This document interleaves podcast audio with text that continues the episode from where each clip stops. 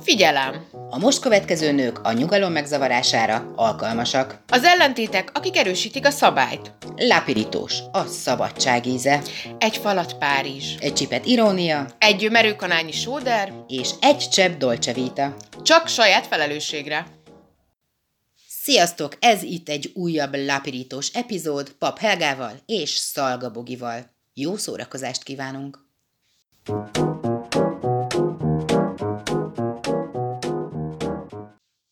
A mai téma az anyaság, ha nem én szültem. Lesz tehát olyan formákkal, mintákkal, keretekkel fogunk foglalkozni. Olyan anyákkal, akik nem szültek, de van gyerekük. Igen, köszönöm szépen.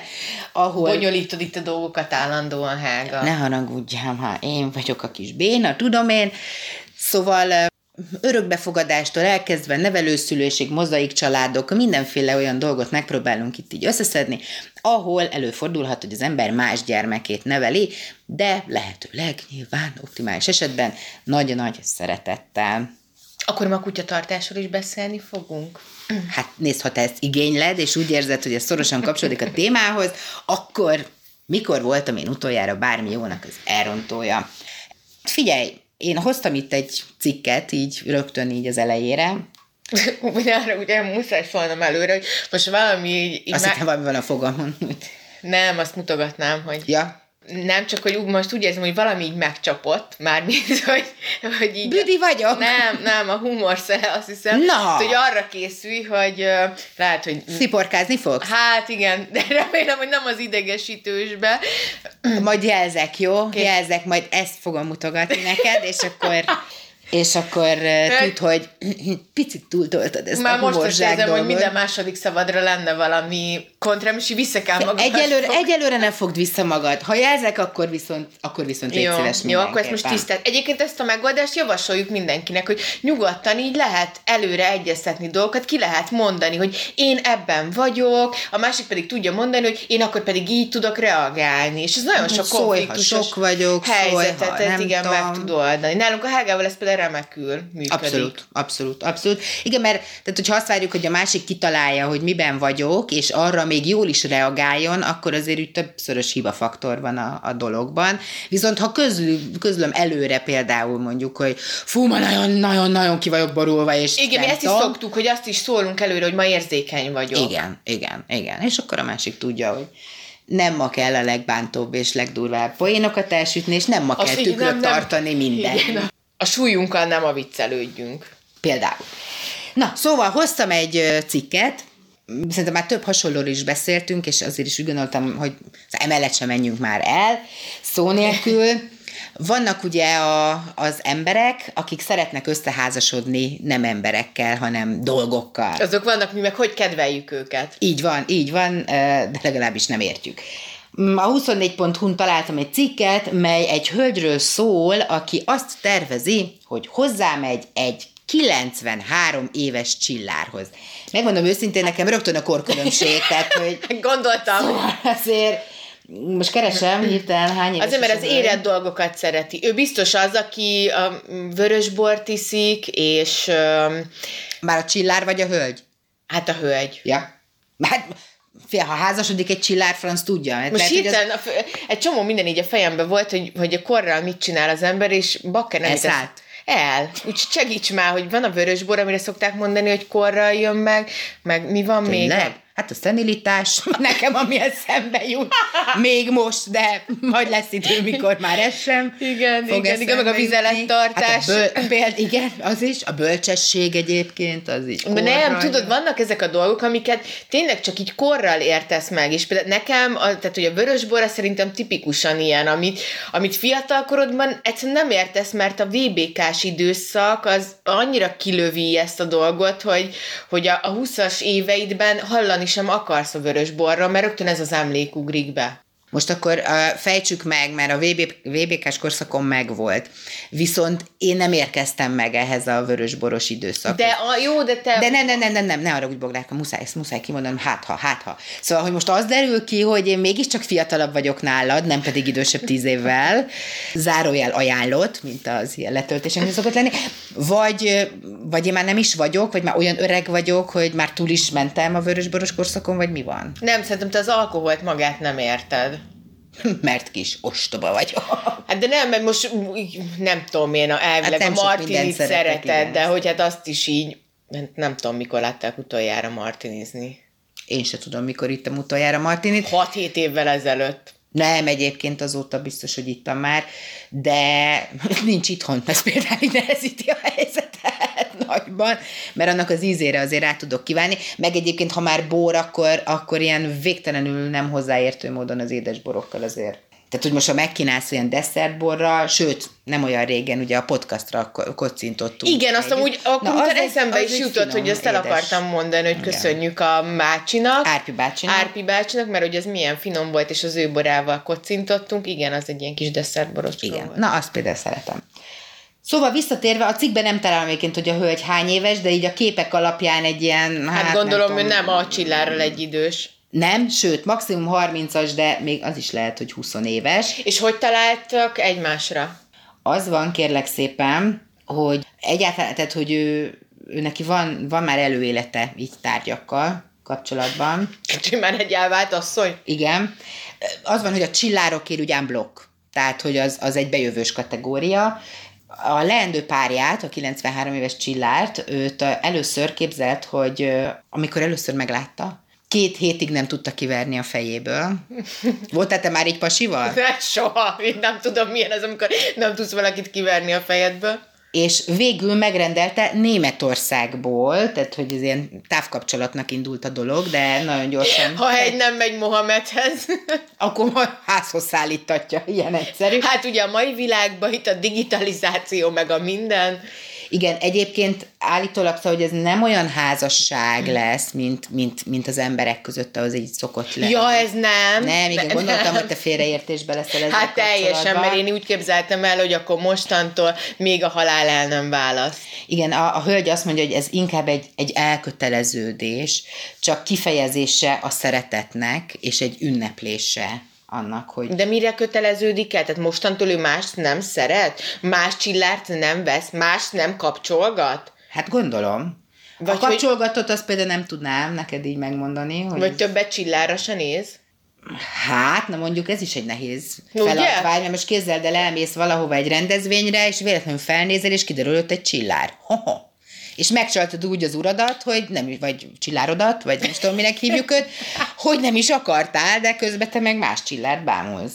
Jó, de tehát, hogy azzal nincs gond, hogyha más csillára néz. Akkor van gond, ha tovább nézi a kelleténél, nem? Ha már stíröli? Hát, igen. Te csillár lennél, akkor lennél féltékeny, hogyha így stírölnének más csillár? Figyelj, fordítsuk le ezt a mi nyelvünkre, tehát, hogy nézzük ezt mondjuk ilyen nők és férfiak, ilyen klasszikus felállásban. Jaj, ez van uncsi. Jó, ne haragudj, hogy ilyen kis unalmas vagyok tényleg, meg még vörös bort is iszom, öreg is vagyok. Gratis. De hogy, hát azért, mert hogy a pasid megnéz egy másik nőt, abból még, tehát hogy ugye szokták mondani, hogy hát nem De ha vakság. már megbámulja, akkor már... Hát szerintem igen, tehát hogyha ha az van, hogy hm, hm, hm, és akkor ez nem csak egy pillanat, hanem meg még vissza is fordul, na az már szerintem gázabb. Jó, erre most azért megint... most azt- ott állunk a metrón, és veled szembe áll egy pasi, jó, ez egy pasi, nem nézek oda. Az, Na hát igen, tehát hogy tehát ez viszonylag, kikerülhetetlen. viszonylag lehetetlen. Ráadásul nőként, bocsánat, nehezebb is, hiszen több férfi, férfi van a világon, mint nő, úgyhogy Jó, ez, nem olyan lényeges a különbség. Hát, de a nagyszámok törvénye ö, szerint az értem, van, hogy, értem. hogy hamarabb botlasz férfiakba, és akkor Jó, csak tehát, hogy ezzel, ezzel most egy kicsit az a bajom, ezzel, hogy így hol van itt a megcsalás hat- határa szerinted ebben az esetben, hogy szóval rajtunk nőkön tényleg nem olyan könnyű azért kiigazodni a férfiaknak, mert szóval hány másodperc, mi számít már bámulásnak, mi számít még nézésnek? érzésből. Hát, uraim, akkor ezt így. ennek mentén De hogy már ezt ne értsék, komolyan Értem, mondom, mindent a szájukba kell rágni. Nem tudom, említettem, mert nehéz velünk nőkkel, semmi vész. Még annyi, hogy ahogy említettem, tehát, hogy nem ez volt az első eh, eset, hogy ő egy tárgyal szerelembe esett. Képzeld el, hogy a Na, hát ezek hölgy... még nem túl jó kilátások a államcsillárnak. Igen, mert hogy volt már köze Dobszerkóhoz, tehát nem csak Csillár vonalon nyomul, sőt, a New Yorki Szabadságszoborhoz is. Egyébként a Szabadságszobor miatt vette föl a hölgy a Liberty nevet. Tehát, hogy ott, hát ezek szerint házasság nem volt, de már azért, már azért a ne, ne, né, közös név az, az abszolút összejött.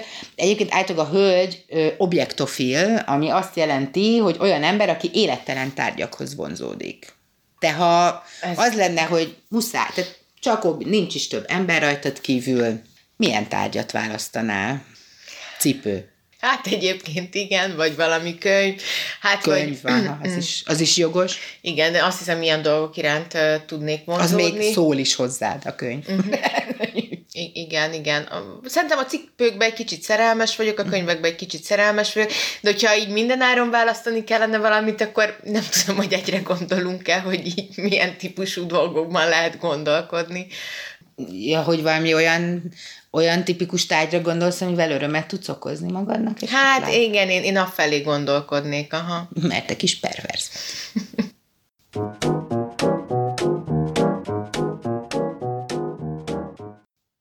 Hoztam még egy cikket, találtam a VMN-en, marhaságok, amiket elsőre jó ötletnek tűnt megvenni. Te mennyire vagy gyakorlott csetresz vásárló, vagy felesleges dolgok vásárló? Vallomás. Fú, nagyon durva vagyok. Én, én imádom a hülyeségeket. Hogy De tudod, hogy hülyeség már mikor megveszed, vagy elhiteted magaddal, hogy nem, azért ez jó lesz. én, én ezen nem gondolkodom így, hanem én azt érzem, hogy Ész nélkül. Jó, de cuki, jaj, de jó, jaj, de szép. szükségem van rá, igen. Tehát elhitetted magaddal, hogy ez fog kelleni. Nem is az, hogy fog, tudom, hogy, hogy azt érzem, hogy égedelem szükségem van rá. Tehát, hogy ordít, hogy, hogy nyomjak rá, vegyem meg, rendeljem meg, kell, akár még így, nem tudom én, egyedit terveztessek belőle. Jézusom! Szóval igen, én, én nagyon szeretem az ilyen, hát magamban ezeket ilyen designer dolgoknak hívom. Jaj, de cuki vagy. Én, én sajnos ezt nagyon szeretem. Igen, tehát, hogy a, azért ugye ez a környezetvédelem szempontjából sem annyira egy ilyen hasznos dolog, hogy A, na, na, igen. a, Önvédelem, A igen. önvédelmi, igen. Igen. igen. Mert én most tényleg rászoktam arra, hogy ezek egyedi kézzel készített dolgok, nem tömegben legyártott fast fashion cuccok, Ez hanem, jobb, valóban. hanem, hanem kis magyar vállalkozó készíti. Ezzel támogatom a munkáját is. Az én otthonomat meg díszíti is. De tényleg díszíti. Én azt gondolom, más nevet rajta. Például most a legutolsó ilyen beszerzésem, az egyik ilyen beszerzésem, az például egy nyuszika, egy plusz nyuszika, aminek a kezében kis könyvecske van. És ezzel az volt a terv, Hát, hogy egy nyuszi, ami olvas, nem érted? de ez így ki van rakva a polcra? Ki húsvétkor például rettenetesen jól mutatott. A húsvéti dekoráció része volt. Igen. Azóta is kint van, a dekorációt, új, de szánakozva nézel. Hát nem, én, tehát, hogy én azt hiszem már az ilyen csetresz korszakból nagyon kinőttem. Én nem tudom, hogy ebből ki tudok nőni. Lehet, hogy nálad ez el fog múlni, igen, úgy, úgy az élet, hogy nem nősz ki belőle soha. Úr, én ezek az öreg asszony, akinek tényleg mindig egy kis Ú, szobrocskáim. tényleg a nippes néni. Jaj. Jaj, nem, nem, nem. Csak aztán tudod, majd a, a, a plüsnyuszik azért megmaradnak szerintem, de a még egyel értelmesebb dolgokat leváltják a csipketerítők, meg ilyesmik, kis porcelánkák. Ne, az az állapot, ezt könyörgöm, hogy tehát, hogy az, aki, aki velem ott így együtt fog élni, ez valamit csináljon. Szóljunk? Szóljon rám, igen. Rendben. De ne erőszakosan, mert ezt nem szeretem, hogyha nagyon el vagyok nyomva. És És ha- Olyan, úgy értsem, hogy ez most egy kicsit ciki. Ha egy baseball ütővel megsimogatom a kis tárgyaidat a polcon, az nem jó. Oké, csak kérdeztem, hogy mennyire legyek klasszikus, de nem, akkor csak finoman jelzem. Hát nem veled akarok együtt élni, lehet. Múltkor még azt mondtad, na mindegy. Szóval itt a cikkben is van néhány példa arra, itt kifejezetten arra mentek rá, hogy amit úgy tényleg nem használ az ember, mondjuk nekem ez a dísznek használom, ez egy kicsit ilyen kibúvó, de például Jogás app, applikáció. Minden nap jön a figyelmeztetés, írja Beáta, hogy ma sem csináltam meg az aktuális feladatot. De nem csinálja meg. Érdemes volt letölteni.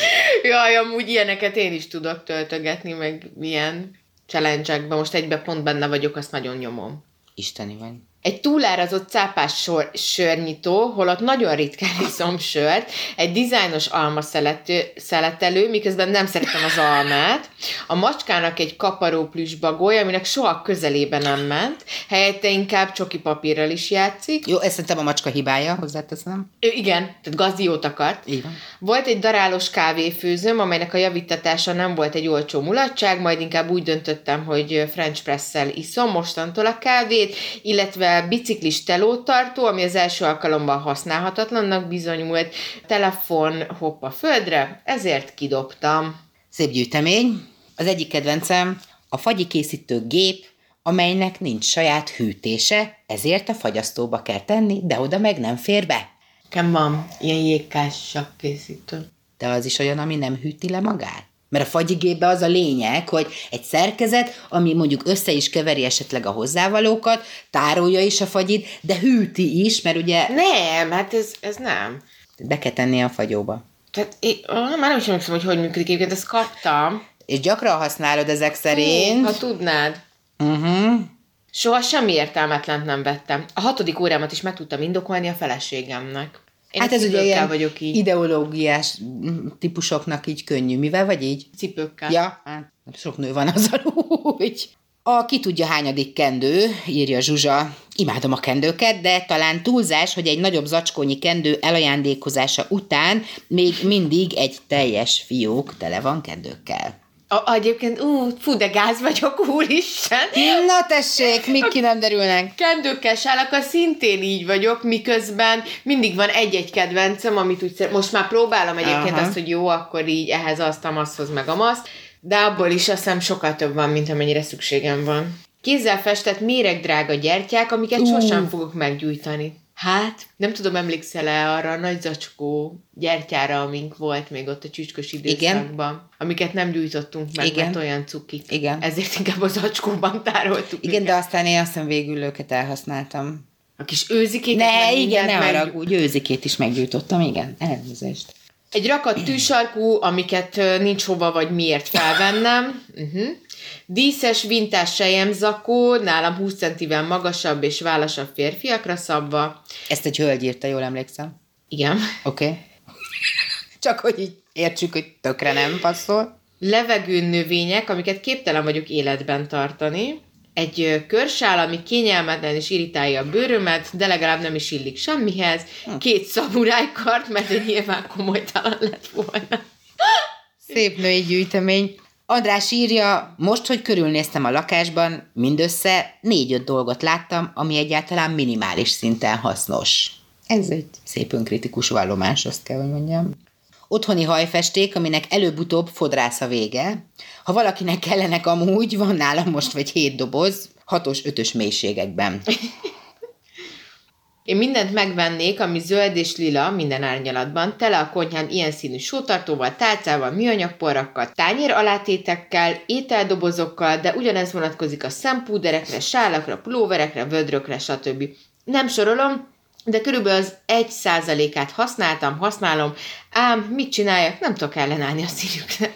Ez már lehet, hogy betegség egyébként, de mindegy is.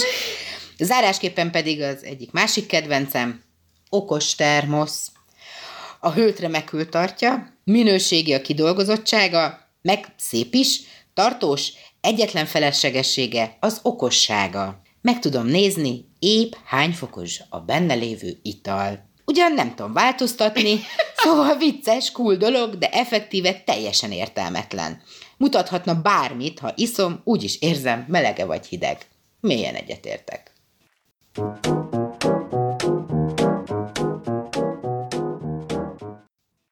A nő rovatunk következik, nekem e- elég nagy nehézségeket szokott okozni ez a rovat. Rá kellett jönnöm egyébként, mikor a mai anőt próbáltam kitalálni, hogy az van, mint a zenékkel egyébként, hogy nekem valahogy úgy nem kategorizál valami hagyományos módon az agyam, és ezért így... Mert olyan különleges vagy. Ez egyértelmű. Szóval, hogy úgy nem jutnak eszembe nevek, meg opciók, hanem inkább ilyen fogalmak, vagy ilyen gyűjtő akármik. Úgyhogy én már megint egy ilyen gyűjtő, gyűjtő megoldást választottam. Az irodalomból viszont több olyan történet is eszembe jutott, vagy filmirodalom, könyvirodalom, ahol az a helyzet áll fenn, ami ugye a mai témánk, hogy valaki úgy nevel gyermeket, hogy az igazából nem a saját gyermeke, vagy van olyan történet, ahol a főhőst nevelik, nem a saját szülei. Kezeném talán, a, a, azt hiszem elsőnek jutott eszembe a Jane Eyre történet, és párhuzamba raknám rögtön, ami egyik nagy kedvencünkkel, ami egy vidámabb kiadása egy hasonló kontextusnak, ami pedig a Muzsika hangja című musical. Itt mindkét esetben a nevelőnő, mind nevetsz? Csak eszembe jutottak a... A muzsika hangjás buliai? Igen, igen. Ahol csak azok kedvére, akik ezeken a bulikon nem láttak ott, és esetleg már talán nem is találkozhatnak. Igen, egyébként. Ezzel a, hát az énünkkel, vagy én elárulom, hogy azért az esküvőmön meg a lánybúcsúmon tervezek ilyeneket. Szeretnéd? aki, aki látni szeretné, az hajtson arra, hogy meghívjam ezekre. Szóval ilyenkor mi karaoke változatban kis körtáncot járva. Hát imitál, vagy hát próbáltuk előadni nagyjából a filmben látottakat, és lelkesen énekeltük, meg kívülről tudtuk az összes dalt körülbelül. Igen. innen, innen sok év távlatából azért ez nagyon komoly, ahogy ezt ott nyomtuk.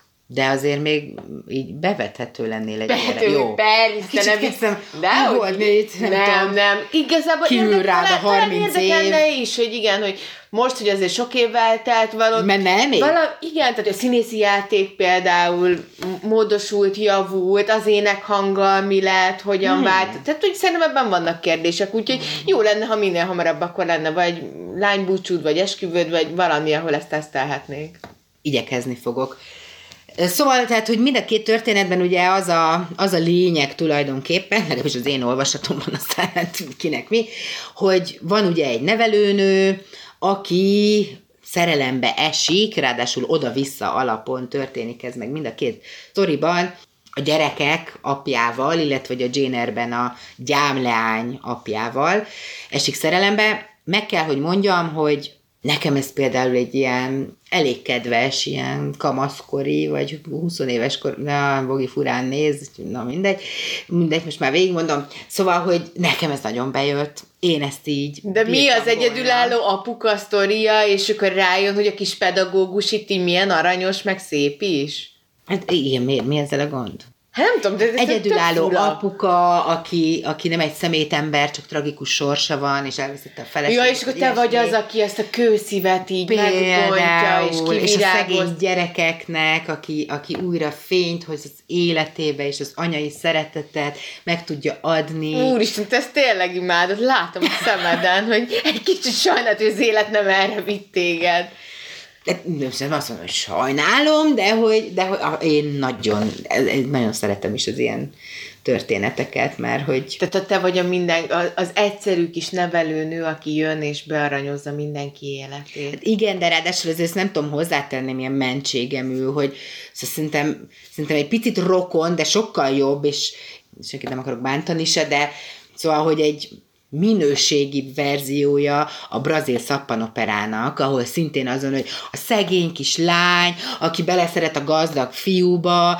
aki persze az unokatestvére, meg izé, meg mit tudom, ezt kiderül, hogy mégsem, mert a vak rokon az igazából meg volt már halva, és nem is az volt, és különben ők meg nem is voltak rokon. Szóval, hogy szerintem ez ilyen, ez ilyen hasonszőrű, de hogy hát egy minőségi verzió. Nyilván. Na, szóval ez nem olyan gáz. Mert neked ez tökre nem. Hát bennem ez innen indítja el a gondolatiságot, hogy ó, oh, na, ez mondjuk egy ilyen szimpatikus út. És semmi hasonló se? Már, hogy melyik részére gondolsz, milyen hasonló? Nem tudom, hogy akkor téged egy milyen romantikus történetek érdekeltek? Hát figyelj, én az a baj, én nagyon szeretem ezeket a klasszikus történeteket. Meg tudod, én a, a, én már rakom Igen, le a rossz fiú, aki majd miattam nem, és szóval... Az, hát de miért ezek nem rossz fiúk? Vagy hát nem úgy Most rossz engem fiúk. kérdeztél. Csak ne, hogy, ne, hogy ne, nekem ne, így ez a sztori tud, tudod, ilyen a rossz fiú, aki rájön, hogy ó, itt a lány, és akkor Ja, hogy neked az kezd... tud bejönni, csak már rakod le a rossz fiút. Igen, hogy már rakom le ezt a sztorit, hogy ah, ne higgyük már, hogy meg tudod változtatni. az megütötte a fülemet, és ez lehet, hogy egy alapvető különbség kettőnk között, egyébként más téren is, hogy, hogy te az ilyen egyszerű történeteket szereted. És hogy én meg szerintem, mert ráadásul mind a kettőben, a Jane Eyre-be is, meg a muzsika hangjában is, ugye az van, hogy van egy másik nő elvileg a sztoriban, ráadásul nehezítő körülménynek, van egy látszólag kőszívű férfi, és vannak a gyerekek, és, és hogy én, vagy hát ugye a főhős, az, aki, aki mégiscsak a gazdagabb, szebb, és nem tudom milyen nő helyett, és aki meglágyítja a szívét a kőszívű férfinak, és a gyerekek is imádják, mert a gyerekek egyébként mindig azon, hogy a másik nőt nem is szeretik, ami külön szimpatikus a történetben. Szóval ez szerintem, ez lehet, hogy egy különbség közöttünk, hogy te tényleg jobb szereted az egyszerű eseteket, és az életedet se bonyolítod annyira túl, mint én. Ez szerinted igaz lehet? Hát most, ahogy így mondod, és így gondolkodom, hát szerintem elég jót mulattam itt az elmúlt percekben. Az szerintem van, hogy meg ugye erről mi korábban beszélgettünk, hogy te úgy, vagy gondjaid vannak azzal, hogy ez az egyszerű hétköznapiság, tehát hogy azt bizony órát így beolvasni, meg, és szerintem is uncsi, de hogy én valahogy sokkal jobban nem tudom fogadni, hogy jó, hát az élet az ilyen, hogy ilyen, hogy néha uncsi. Igen, meg hogy én nem gondolom, hogy nem tudom, rettenetesen átlagos vagyok, de hát, hogy olyan... De villanyóra ez... beolvasás közben azért kicsit igen. Nem, én nem gondolom, hogy ez nem tudom, para lenne. Jó. Mindegy, lapozunk, mert hogy van még egy-két történet, amit így megemlítenék. Most kicsit úgy érzem, hogy rajtam nevetünk, nevetés nélkül. Úgyhogy uh, még De ezzel nincs gond, ha te ebben jól tudod magad érezni. Abszolút. És neked kell az, hogy ilyen frixis történet legyen körülötted, igen, hát azt hiszem arra kéne törekedni a valós életben, hogy olyan pozitívan legyen ez csak frixis, és Mondjuk a, az a, a, a másik nő, akit neked le kell győznöd, és nem tudom, ez egy nagyon érdekes pontja és momentumait ennek a kérdéskörnek. Én, na, én például az az a rész, amit így hogy ne kelljen másik nővel harcolgatnom, meg bebizonyítanom, hogy mm. jobb vagyok, hanem nézzen rám, és tudja, hogy én vagyok a legjobb. Tehát neked az az oké szerelmi történet, ahol így, ahol így kb. első látásra, és mondjuk arról szól inkább a sztori, hogy a fiú hogy szerzi meg a lányt. Igen. Aha. Hát olyan kis egyszerű vagy. Valami muszáj már a lelki világomnak. Bunko. Az. Szóval ahol egy kicsit más a, a viszonyrendszer, viszont számomra szintén egy nagyon-nagyon szimpatikus történet, és, és imádom, és nem tudom hányszor láttam már, olvasni egyébként még nem olvastam. Ez az N, az az N zöld oromból, ami ugye a, a Váratlan utazás című sorozatnak így kvázi az ilyen előzmény története, ahol ugye N egy árvalány, aki egy vöröshajú árvalány, akit Matthew és Marilla Katberg Hát ők, ők már idősebb testvérpár, és egy fiút szeretnének az árvaházból, aki majd segít a ház körül, valami tévedés folytán fiú helyett Ent küldik, aki mondjuk olyan rossz, mint egy fiú, vagy olyan eleven, de baromira lány, és vissza is akarják küldeni szegényt, de aztán persze hát azért ott is, ott is nagy érzelmek törnek elő, és megszeretik egymást, és akkor En marad, és az ő életét követhetjük nyomon az azt hiszem hat részes sorozatban. És ugye itt, itt ez érdekes, mert hogy egyrészt itt a, a, az úgymond örökbefogadott szemén keresztül látjuk a dolgokat, másrészt ugye nem egy egyedülálló valaki fogadja örökbe, és nem is egy házas pár, hanem egy idős testvérpár. Hát nem tudom, mindig sírok, mikor, mikor elveszítjük a, a szülőket kvázi, az öregeket. De hogy ez, ez szerintem olyan szép, és megint egy idealizált példája annak, hogy... Hogy örökbe fognak valakit azért, hogy a ház körül dolgozzon, nem, kapnak egy lány, majd vissza akarják őt utasítani, de aztán rájönnek, hogy ah, na jó, végül is maradjon ez a kis vörös, hát mindegy, megszeretik, és akkor elfogadják, nyilván van mindenféle bonyodalom, meg akármi, és akkor végül pedig az öregeket elbúcsúztatjuk, mert megszeretjük, mert hogy kiderül, hogy ők is így sokkal kedvesebb. Neked ez miért kell? Bogika, ünneprontó vagy, nem tudod értékelni a dolgokat, és az van, hogy ezek után az árvácskát már szóba sem merem hozni.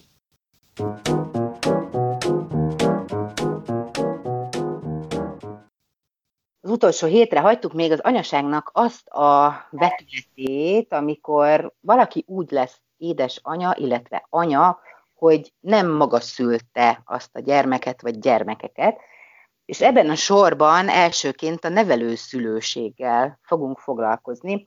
És ha minden igaz, itt van velünk a vonalban Romet Balla Ágnes, aki az SOS Gyermekfalvak adománygyűjtési és kommunikációs igazgatója. Szia Ági, itt vagy? Kellemes szép napot, hogy ne lennék?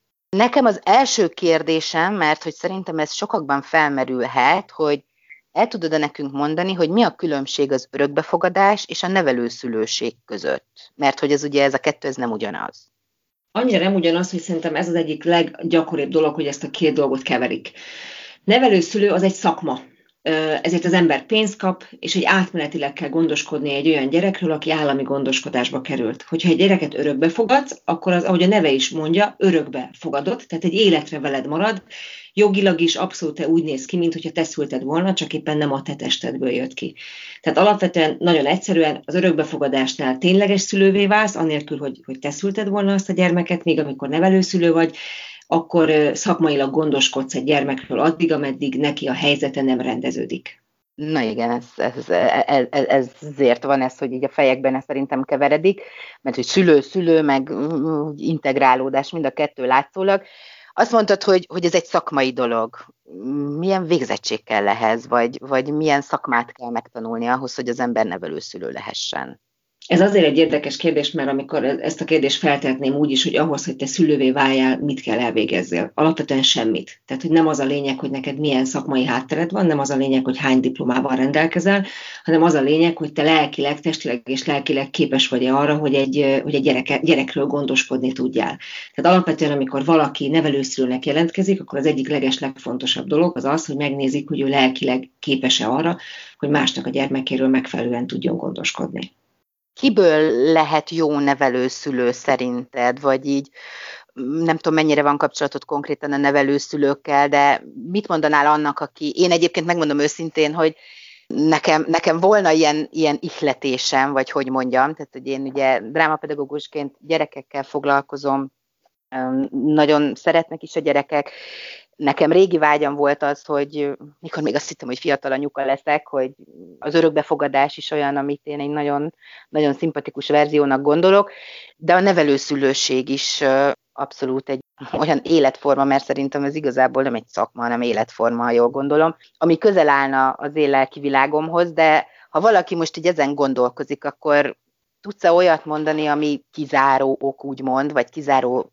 tulajdonság, vagy személyiségjegy, vagy olyan, aki, vagy olyan ami, ami nagyon alkalmassá tesz. Hát vannak dolgok, amiket, hogyha valaki nevelőszülőségen gondolkodik, vagy nevelőszülőnek jelentkezik, akkor ezt alapvetően felmérik. Az egyik legfontosabb az az, hogy büntetlen előéletű legyen. A másik az az életkor, ami annyi, hogy vagy a 24. életévét már be kellett, hogy töltse, illetve annál a gyermeknél, aki majd egyszer hozzá kerül, legalább 18 évvel és maximum 50 évvel lehet idősebb. Gyakorlatilag ennyi az, ami, ami ha nézzük, jogszabályban le van írva, innentől kezdve inkább olyan dolgokat ellenőrizgetnek, hogy mondjuk a, az a lakás, ahova te egy nevelt gyereket vinnél, az megfelel annak, hogy ott neveld. Tehát, hogy minimum 6 négyzetméternek kell lennie, kell, hogy legyen ablaka, lehetőség szerint nem tudom, olyan, tehát hogy maga a hely úgy nézzen ki, ami egy gyerek befogadására alkalmaz. Tiszta legyen, fürdőszobával rendelkezzen a ház, stb. stb. De önmagában, hogyha valaki késztetést érez arra, hogy nevelőszülő legyen, akkor tényleg ez a jó hír, hogy nem kell semminek megfelelnie, hogy ő egy, egy lelkileg egészséges, talpra esett valaki, aki megfelel egy pszichológiai előválogatáson, illetve képes elvégezni azokat a tanfolyamokat, amiket ilyenkor előírnak, vagy az SOS írja elő, vagy pedig maga az állam, vagy adott esetben mind a kettő és ezeken megfelel, akkor lehet belőle nevelőszülő. Az, ami egy roppant nehéz dolog a nevelőszülőségben, hogy még akkor, amikor amikor a saját gyerekedről van szó, ott ugye te vagy százszázalékosan a felős azért, hogy abból a gyerekből majd egyszer mi lesz. Nyilván van, hoz magából egy csomó mindent, de hogy valahol te alakítod. Ha nevelőszülő vagy, a vérszerinti család mindig a képben van. De azt hiszem, ez igaz akkor is, amikor valakit örökbe fogadnak. Tehát a, neve, a, a vérszerinti ö, ö, édesanyja és édesapa soha nem tűnik el teljesen a képből, akkor sem, hogyha adott esetben már nem élnek, hiszen valahogy hozza magával, nem csak genetikailag, de az emlékeket hozza magával. De amit tudni kell, hogy 23 ezer gyermek van állami gondoskodásban. A 23 ezer gyermekből mindössze 1 százaléka az, aki azért került állami gondoskodásba, mert meghaltak a szülei. Ez azt jelenti, hogy a többség úgy van bent, hogy a, a vér szülők élnek, léteznek, csak nem tudtak vagy nem akartak megfelelően gondoskodni arról a gyerekről, aki a nevelőszülőhöz került, de a nevelőszülőnek, hogyha még nem mondtak le a gyermekről, folyamatos kapcsolattartást kell biztosítania a vérszerinti szülő és a gyerek között. Tehát a vérszerinti szülő mindig egy picit beleszól a ti életetekbe, jól vagy rosszul, nyilván ez változó, de ez egy, ez egy nagyon összetett kérdés ilyenkor. Ezek szerint úgymond tulajdonság nincs, ami kifejezetten ehhez szükséges, de említetted ezt a lakás dolgot, na most ez nálam rögtön, rögtön egy problémás pont. Mik az ilyen egyéb feltételek, amivel vissza, tehát hogy nekem kell, hogy legyen, jól értem, saját lakásom, házam, amiben elég hely van ahhoz, hogy ott gyermeket neveljek, nem tudom, egyedülállóként például lehet-e, vagy mindenképpen házasságban kell élni, vagy milyen ilyen egyéb fontos feltételek vannak, ami nélkül neki sem érdemes indulni ennek a dolognak. Nem feltétel, hogy saját legyen a lakás, vagy a ház, az a feltétel, hogy legyen. Tehát, hogy ott az hosszú távon biztosítva legyen annak a feltétele, hogy ott, ott élni, lakni lehessen, és hogy ez minden körülmények között megfeleljen egy gyerek befogadására. Tehát nem kell, hogy kertes legyen, nem kell, hogy nem tudom én, emeletes ágy legyen benne, tehát ilyen megkötések nincsenek, illetve egyedülállóak is végezhetik ezt a munkát, hiszen ez egy munka, tehát hogy ez itt van egy szakmai csapat a háttérben, nincs egyedül hagyva az az illető, aki nevelőszülő lesz, itt van egy nevelőszülői tanácsadó, van az SOS-nek is például egy szakmai csapata, aki segít abba, hogy ezeket a súlyosan traumatizált gyerekeket kellőképpen lehessen nevelni, mert azért ezt ki kell tudni mondani, hogy akik a rendszerbe kerülnek, és gyűlölöm ezt a szót, de hogy aki a rendszerbe kerül, aki állami gondozott lesz, az mindenképpen traumákat cipel magával. Vagy azért, mert fel kell dolgoznia, hogy őt nem akarták, vagy azért, mert fel kell dolgoznia, hogy ő elveszített valamit, ami számára fontos volt.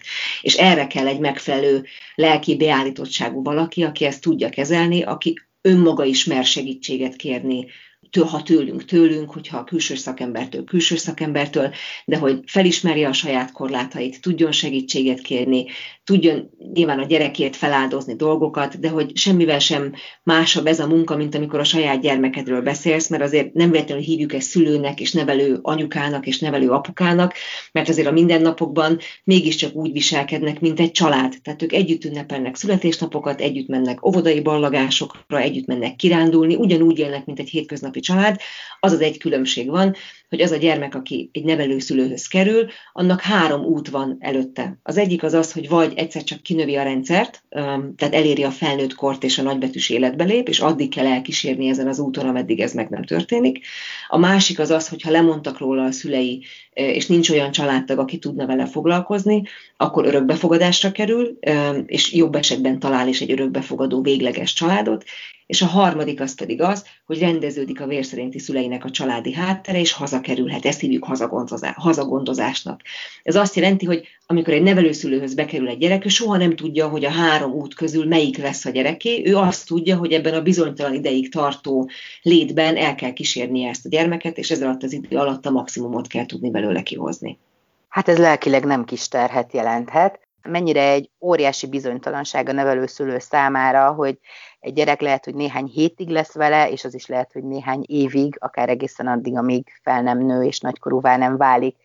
A múlt héten a mi témánk az anyaság és az elengedés volt, és erről most így eszembe jutott, hogy mik a tapasztalatok, hogy így hogyan, hogyan lehet ennyi gyereket elengedni, mert hát ha jól sejtem, akkor egy nevelőszülőnél ez úgy zajlik, hogy hát úgymond ha kirepül egy, akkor jön helyette másik illetve ebben ti milyen segítséget tudtok nyújtani, milyen segítséget kapnak a nevelőszülők, hogy ezt a nem kis terhet tudják jól viselni.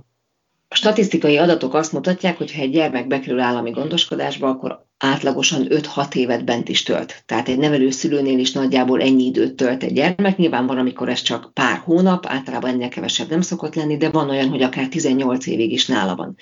Nyilván ez alatt az idő alatt teljesen máshogy alakulnak ki a kötődések. Tehát más a kötődés akkor, hogyha valaki 16 évesen kerül be, és 17 évesen elkerül, más, amikor valaki mondjuk négy naposan hozza el a kórházból a gyermeket, és utána akár 5-6 éves koráig ő neveli, és utána kerül örökbeadásra. Tehát nagyon-nagyon változóak ezek a dolgok. Van olyan nevelőszülő, aki például egy gyereket nevel fel egész karrierje során, van olyan, akinél most van a 34. gyermek. Tehát, hogy ez, ez nem egy kötelező dolog, tehát ezt látni kell, hogy minden nevelőszülő maga érzi a korlátait, hogy ő mennyit bír el, és ugyanakkor nekünk az SOS-nél arra is figyelni kell, hogy a kiégést figyeljük, hogy, hogy nála milyen típusú gyerekeket lehet elhelyezni, hány, hány év után kell azt mondani, hogy most már lehet, hogy nálad nem, nem kell három, elég, ha csak egy gyerek van, mert hogy látjuk, hogy már nem bírod annyira.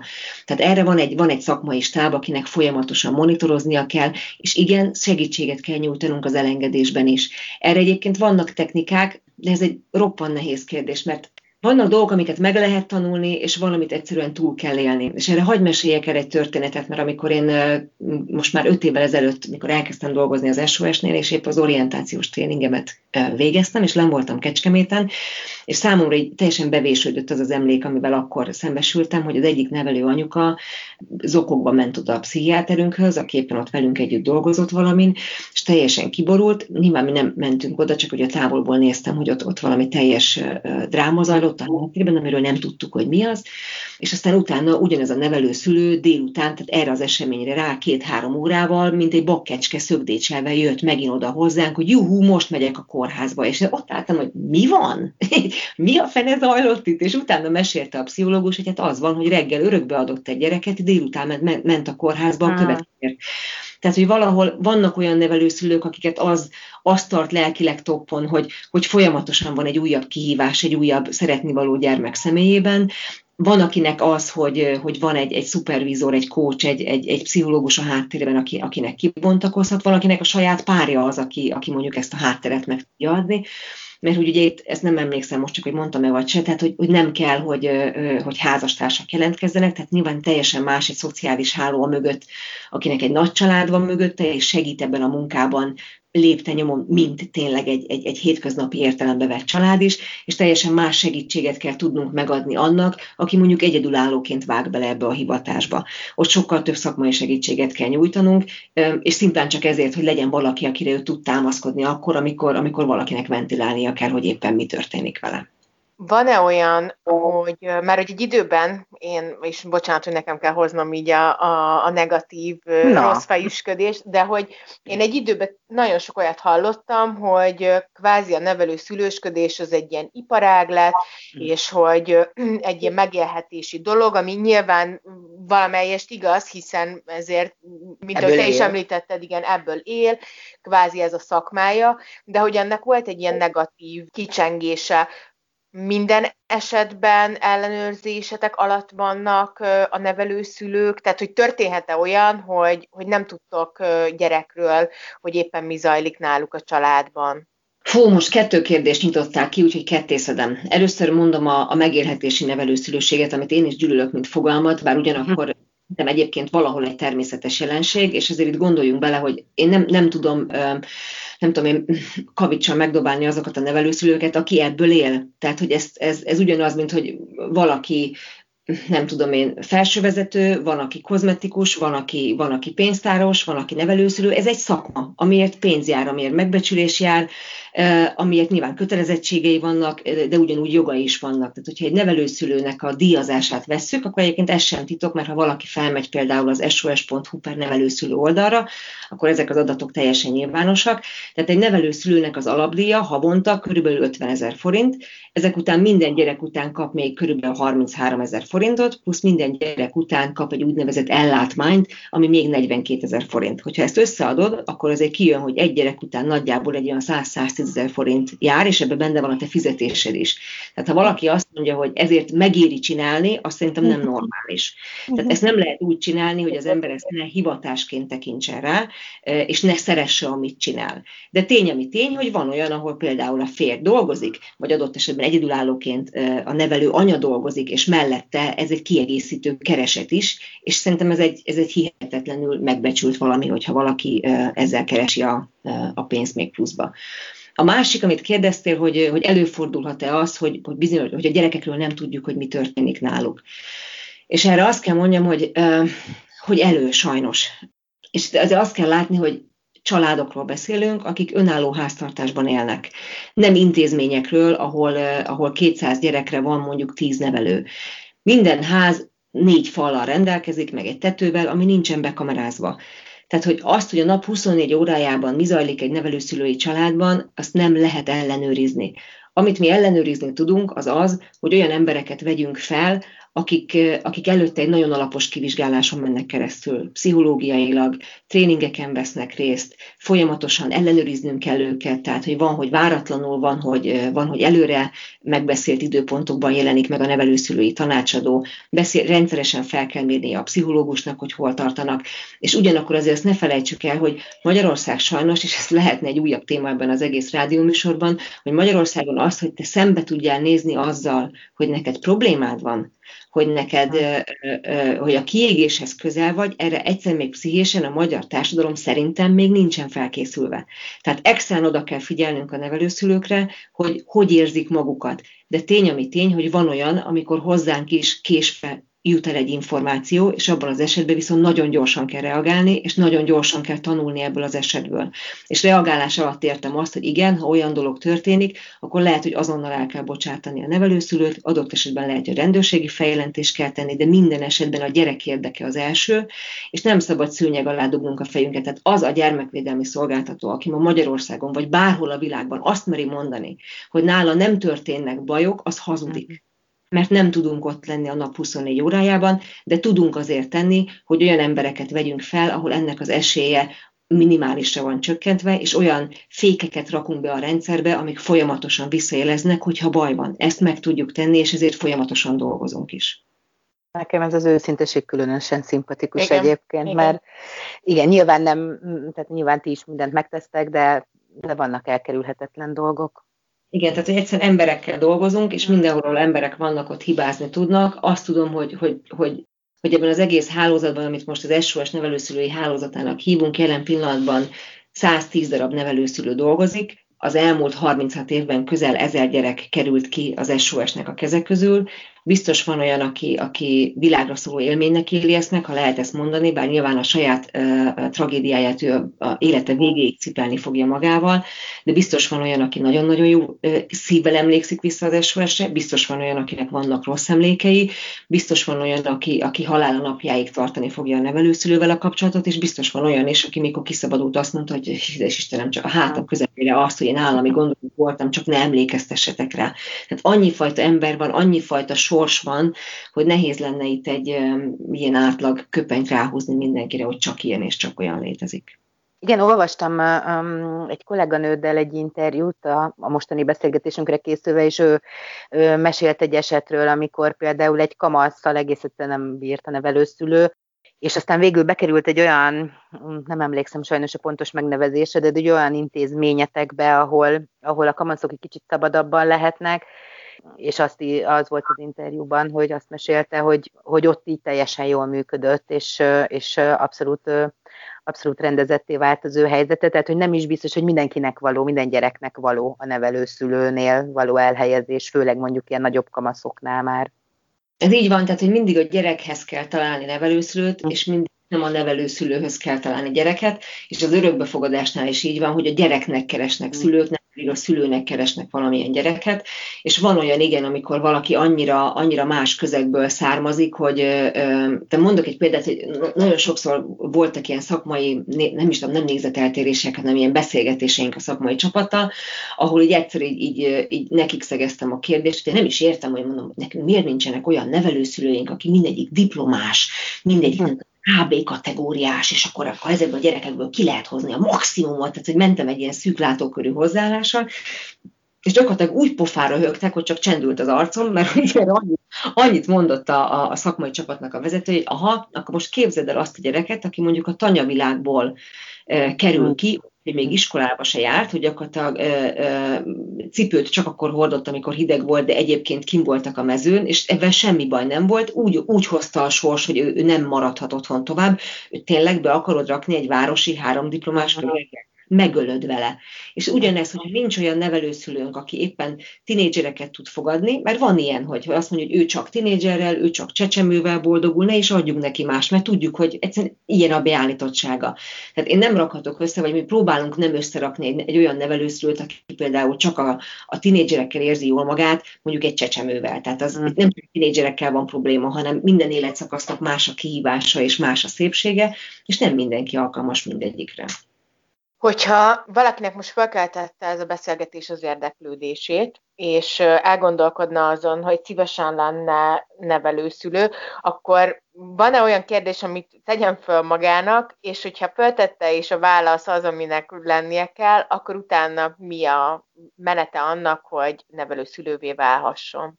Szerintem az legfontosabb kérdés az hogy feltegye magának a kérdést, hogy miért akar nevelőszülő lenni. Ha ő azért akar nevelőszülő lenni, mert előválogatni akarja az örökbefogadásra került gyereket, akkor ne tegye. Ha azért akar nevelőszülő lenni, mert úristen, én, én, én, én nekem minden vágyom, hogy megmentsek egy gyereket, akkor se tegye. Ha, ha azt érzi, hogy van benne annyi energia és annyi szeretet, hogy ezt, ezt, ezt önzetlenül át tudja adni bárkinek, akkor jöjjön. Ági, nagyon szépen köszönjük. Én tudném, tudnám még folytatni ezt a beszélgetést, de sajnos véges a műsoridőnk.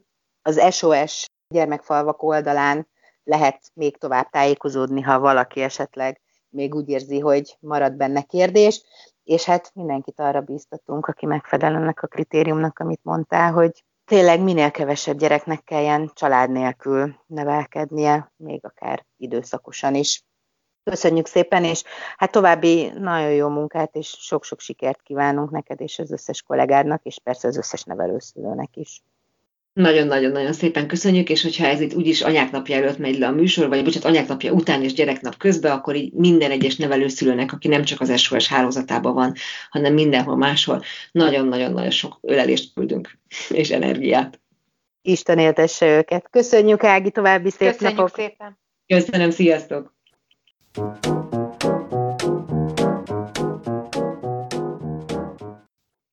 annak külön nagyon örülök, hogy, hogy Ág, Ágó így tisztába rakta nekünk, hogy ugye a nevelő szülő, meg az örökbefogadó szülő, az két különböző dolog.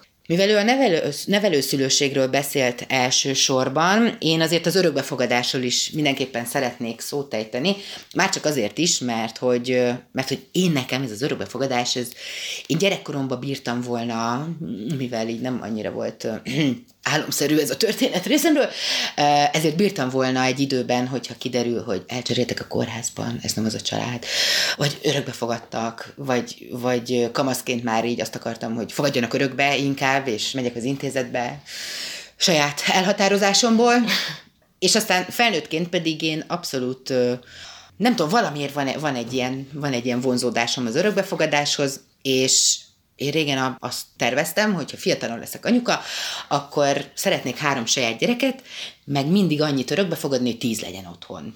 Hát erről... Jézus Mária. Igen, igen, ezzel így kiszoktak akadni, hogy ez a tíz gyerek. Ezt még ráadásul... gondolod, a tizet? Csak azért nem, mert hogy szóval, hát nem vagyok fiatal anyuka, már ezt így, fiatal még vagyok, de fiatal anyuka már nem leszek. Viszont, viszont a mai napig úgy vagyok vele, hogy, és ilyen szempontból úgymond segítség, hogy nem vagyok már fiatal, tehát nem leszek fiatalon anyuka, hogy valószínűleg kicsúszok annyira az időből, hogy meg egyáltalán nem tudom, tehát hogy én szeretnék, szeretnék legalább egy gyereket örökbe fogadni, mert hogy, mert hogy az, az olyan különleges, vagy nem tudom, az, olyan, az, egy, az egy olyan kapcsolat, ami, ami, ami megint egy, egy olyan vetülete az anyaságnak, ami, ami szerintem egy nagyon szép oldala ennek. Te, mint érintett, így hogy vagy ezzel? Te fogadnál örökbe? Én, mint érintett, mint uh, igazából legtestközelebbről megélve ezt. Egelke tapasztalataid vannak ezzel a dologgal tulajdonképpen. Igen, mint akit örökbe fogadtak, egészen picinek, és hogy nincs az az állapot, hogy tehát, hogy nem... Nem emlékszel arra, hogy... Igen, tehát, hogy nincsenek emlékeim a szülőanyámról, csak arról a családról van emlékem az elmúlt 30 évben, akiket én a családomnak tekintek, és azok viszonylag szép emlékek, úgyhogy, és egyrészt van bennem egy ilyen hála is ezzel kapcsolatban, meg mert azt gondolom, hogy így fölnőni, hogy a személyiséget csízióját így ez adja meg, hogy, uh-huh.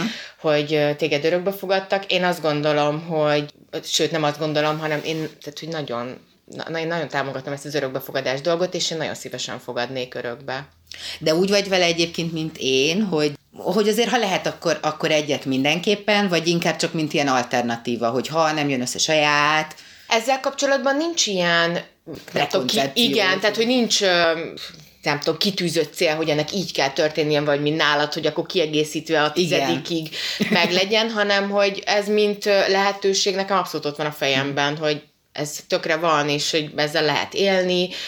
Nyilván ugye hát ismerjük a magyar jogszabályokat, meg ennek nehézségeit. És az ugye azért, egyre növekvő nehézségeit. Igen, és azért az, tehát hogy ez nem így működik, hogy te akkor bemész és válogatsz, Igen. vagy feltétlenül eldöntöd, hogy akkor én örökbe szeretnék fogadni, hanem hosszas procedúra van, és várakozás. várakozás. Igen, és mondjuk az én esetemben ez például egy ilyen nagyon meseszerű dolog volt, mert, mert nagyon hirtelen történt a családomban, nagyon hamar kellett dönteniük, hogy ők ezt így szeretnék, tehát hogy nem az volt, hogy ők jelentkeztek, és akkor eldöntötték, hanem az élet dobta nekik a labdát, ők meg nagyon ügyesen elkapták, és hát nem tudom, éltek a lehetőséggel, vagy...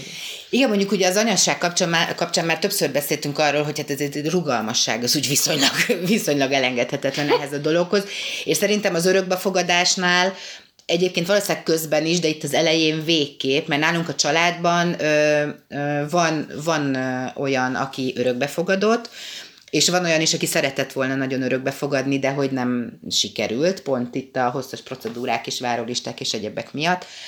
És, és akinek viszont sikerült örökbe fogadnia, ő náluk valami nagyon hasonló történt, tehát hogy ott így várakozás, várakozás volt, szerencsére nem évekig, de aztán egyszer csak jött a telefon, hogy ráadásul ők is nagyon szerencsések voltak, mert hogy a kórházból hozhatták el a, a picit, aki már egyébként azóta nem is olyan pici, és hogy igen, tehát hogy ez amikor így ilyen szinte percek alatt kell eldöntened, hogy, hogy és ugye, tehát hogy ez például egy óriási különbség, főleg ezeknél a helyzeteknél, hogy míg anyaként jó esetben ugye, már amikor saját gyermeked van anyaként, akit teszülsz, akkor jó esetben egy családtervezés eredménye az, hogy egyáltalán teherbe esel, majd aztán ugye van kilenc hónapod arra, hogy felkészülj lélekben, valahogy összerakd ezt a dolgot, hogy oké, okay, érzed, ahogy növekszik, míg az örökbefogadásnál, főleg, hogyha egy ilyen hirtelen dolog következtében történik, akkor szóval ez mondjuk nekem egy picit nehéz elképzelni,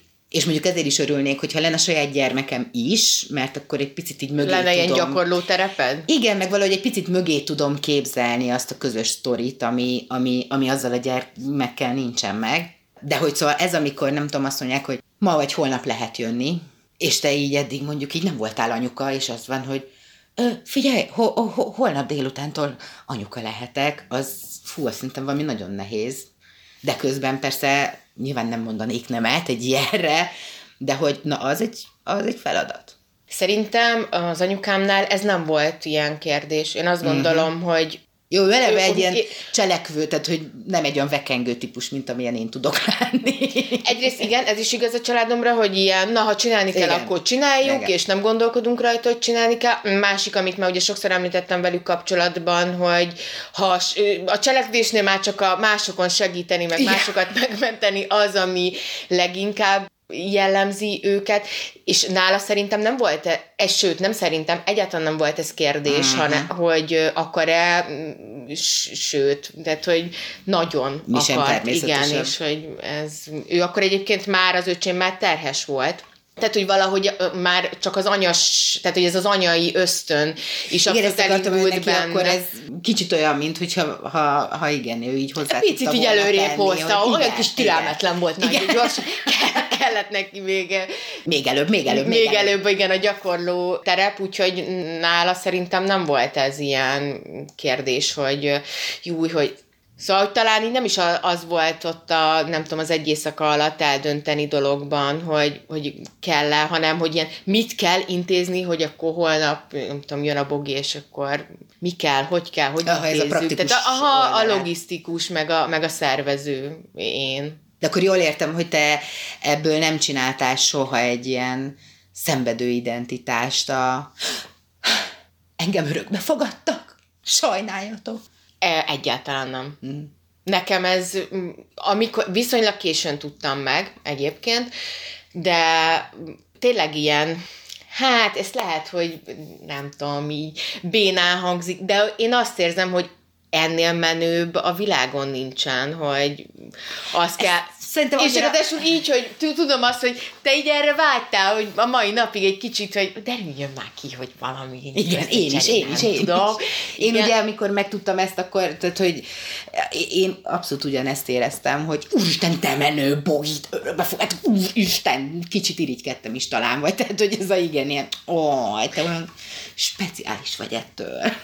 Igen, szerintem ez a hipszerségem. Abszolút így, beleillik. Igen, igen. Én azt gondolom, hogy ez nem, semmit nem vett. Én, szóval ez a, jaj, én vagyok, akit örökbe fogadtak, és akkor így, ez az én személyiségemben egyrészt soha semmilyen megkülönböztetés nem ért. Soha nem éreztem azt, hogy nem tudom, ez a, akkor hálásnak kell lennem, mm-hmm. vagy, vagy hogy én, én más lennék a családban. Sőt, bizonyos szempontból azt gondolom, hogy így a család női tagjaihoz, vagy hát így, tehát a nagymamám, anyukám és az ő testvéréhez, így az összes gyerek közül, vagy az unokák közül szerintem nekem van a legtöbb közöm így személyiségben. Annyira a részük vagyok, meg illeszkedem ebbe az egész közegbe, hogy egyáltalán nincs az az érzés, ami soha nem is volt, hogy ettől nekem szenvednem kéne, vagy bármit erre fognom. Nyilván megvan a magam csomagja, de hát mindenkinek megvan a maga csomagja, amivel Abszolút. foglalkoznia kell az meg. Hát akkor kijelenthetjük azt hiszem, hogy mi vagyunk azok, akik közül te vagy, aki a szerencsés, akit örökbe fogadtak, én meg aki erre mindig csak vágyhatott.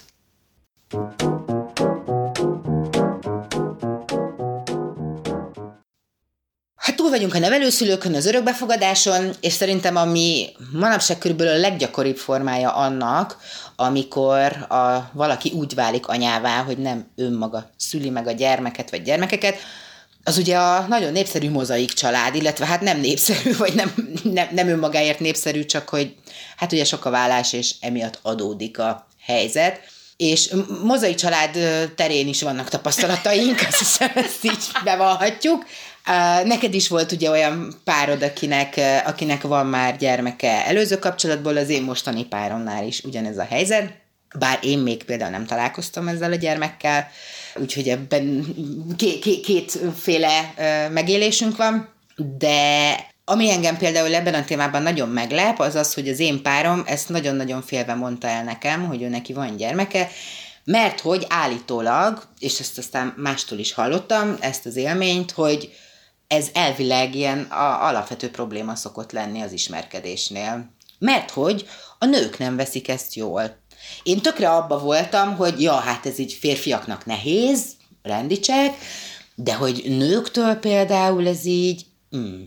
Én is azt hallottam, és a számomra is teljesen meglepő, Ugye? hogy hát már hogy lesz ez így probléma, vagy hogy így...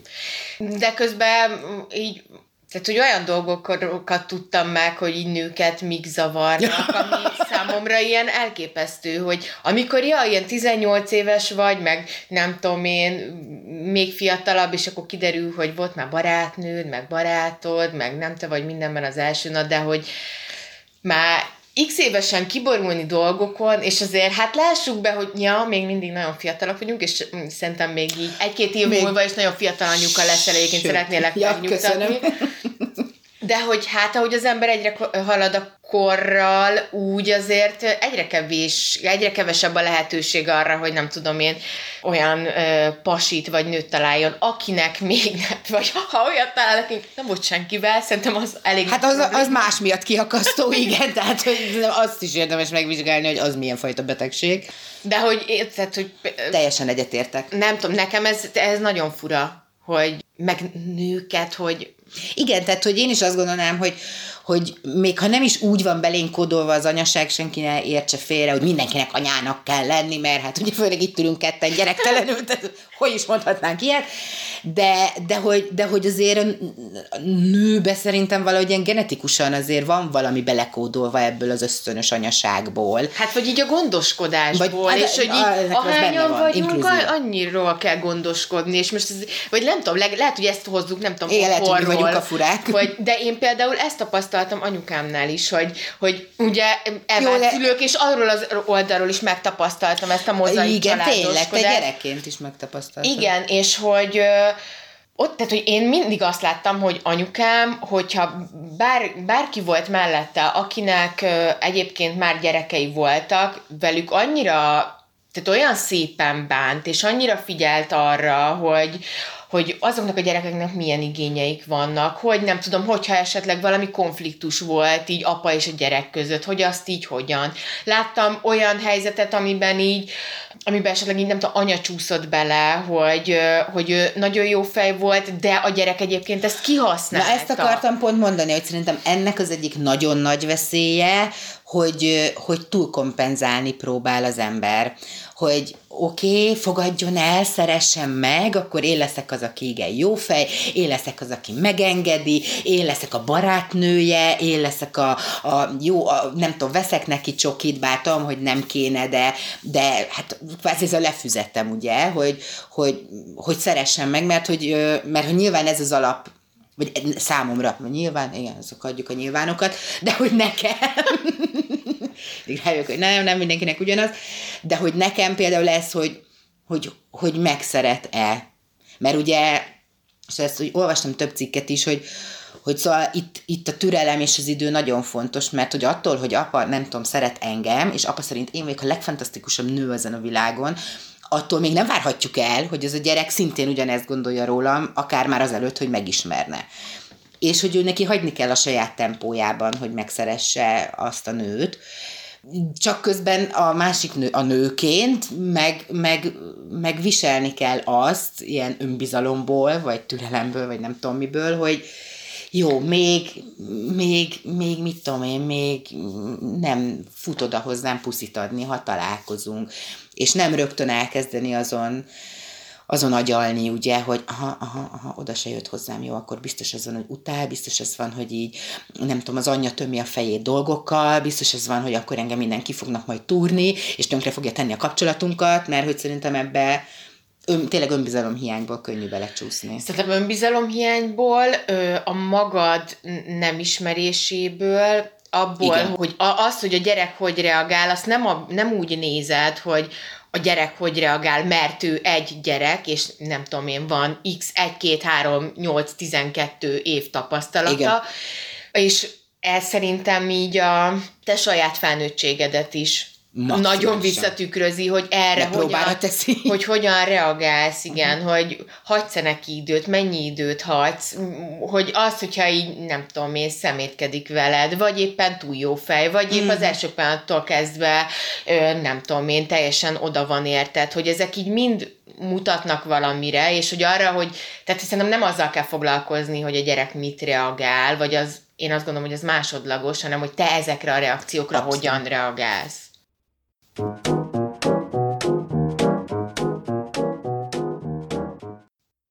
A szemétkedés nekem itt szöget ütött, mert hogy nekem azt hiszem ezzel a legnagyobb parám az, hogyha, hogyha megismerem a párom gyermekét. Ez a lassúság, ez még így rendben van. Azt hiszem, hogy ha más nem a ti segítségetekkel, majd majd abban tudok talán türelmes lenni, hogy megszeressen, és nem borulok ki nagyon legalábbis, hogyha az elején nem lesz odáig értem. De hogy, és nekem nem tudom, ha gyerekekkel dolgozunk, akkor is ez van, hogy ha egy gyereken azt érzem, hogy, hogy ő úgy szemétkedik, akkor, akkor nekem mondjuk egy táborozás erejéig is nehéz megszeretni. De hát ugye főleg ilyen filmekben lehet ilyeneket látni, hogy amikor tényleg már ilyen nagyon extra dolgokat kitalálnak a mostoha ellen, Szóval, hogy akkor hogy lehet megszeretni egy gyereket, a párom gyerekét, aki szemétkedik velem? Én egyébként voltam ilyen szemétkedős gyerek. Mhm. apu mm, Párjával? apu párjával, igen, és ott egyébként a Csajci tök ügyesen kezelte, Na, azt hogy kell, hogy kell mondjam ezt a dolgot. Szerintem ebben azt tud segíteni, hogy ezt ne, szintén, ez a nem veszed magadra, hogy ez nem ellenet szól, tehát nem, a, nem ha te, mert Illetve ezt is meg kell vizsgálni, hogy én egyébként szemét voltam ezzel a gyerekkel. Nyilván. Nem voltam. Tehát uh-huh. megérdemlem, hogy ő így viselkedjen? Nem. Akkor ez valószínűleg nekem szól? Nem. Mert én ezt gondolom, uh-huh. hogy ez így annak szól, hogy hogy az a gyerek azt érzi, hogy az ő szülei, nem tudom, nincsenek együtt, vagy nem tudom, ez a... Elvette tőle ez az a nő, igen, megbántott, vagy elveszi az apukámat, akár, vagy az anyukámtól veszi el, tehát hogy egy csomó más motiváció uh-huh. van emögött, amit szerintem te pedagógus, szerintem ez annyira alaptalan parát, hogy, és azt gondolom, hogy egyébként te a szemétkedős gyerekekkel tudsz aztán végül a legnagyobb szerelembe esni, és láttalak egy párszor táborozni,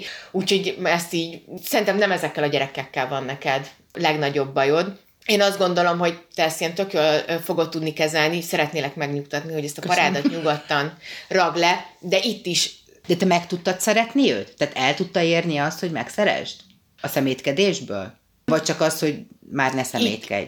Azt mindenképpen elérte. Uh-huh. Tehát ugye egy idő után igen, ezt, hogy, hogy nem szemétkedünk, az igen, az volt. Szerintem türelem, ami nagyon fontos, és ez a nem, ne vedd magadra, meg ne ke- tehát, hogy, mert érted, ha És beleállsz... meg, meguntad a szemétkedést, úgymond? Erre már így nem emlékszem, hogy hogy történt. Én valószínűleg inkább az volt, hogy, hogy elkezdtem azt érezni, hogy egyébként ő nem akar rosszat. Uh-huh. Meg úgy elkezdtem őt megérteni, meg azt a helyzetet megérteni, meg úgy bele kiskamaszodtam a szituációba. De hogyha, tehát, hogy, hogyha egy ilyen szituációba belemész, akkor tulajdonképpen felveszed a kesztyűt a gyerekkel, ami hát nettó baromság. Hát egyrészt, másrészt meg most így az jutott eszembe, hogy talán, és akkor most azért itt így az optimistább énem, de hát ha igazam van, vagy igaza van, jött elő azzal, hogy hogy egy gyerekbe talán még nem tud egyszerűen annyi rossz indulat lenni.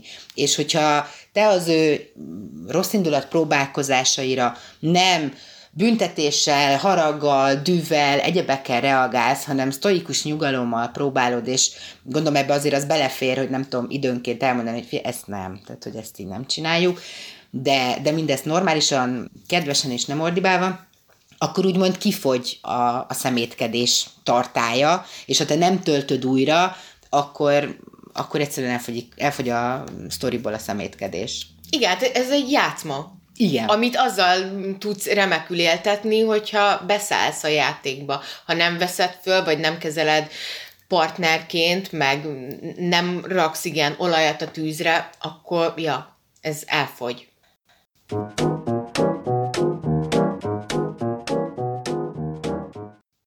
Nagyon köszönjük, hogy ma is velünk tartottatok, ennyi volt már a, a lápirítós, de jövő héten jövünk újra, tartsatok velünk akkor is. Addig pedig meséljetek rólunk a barátaitoknak, hogy ők is jót szórakozhassanak rajtunk, illetve velünk.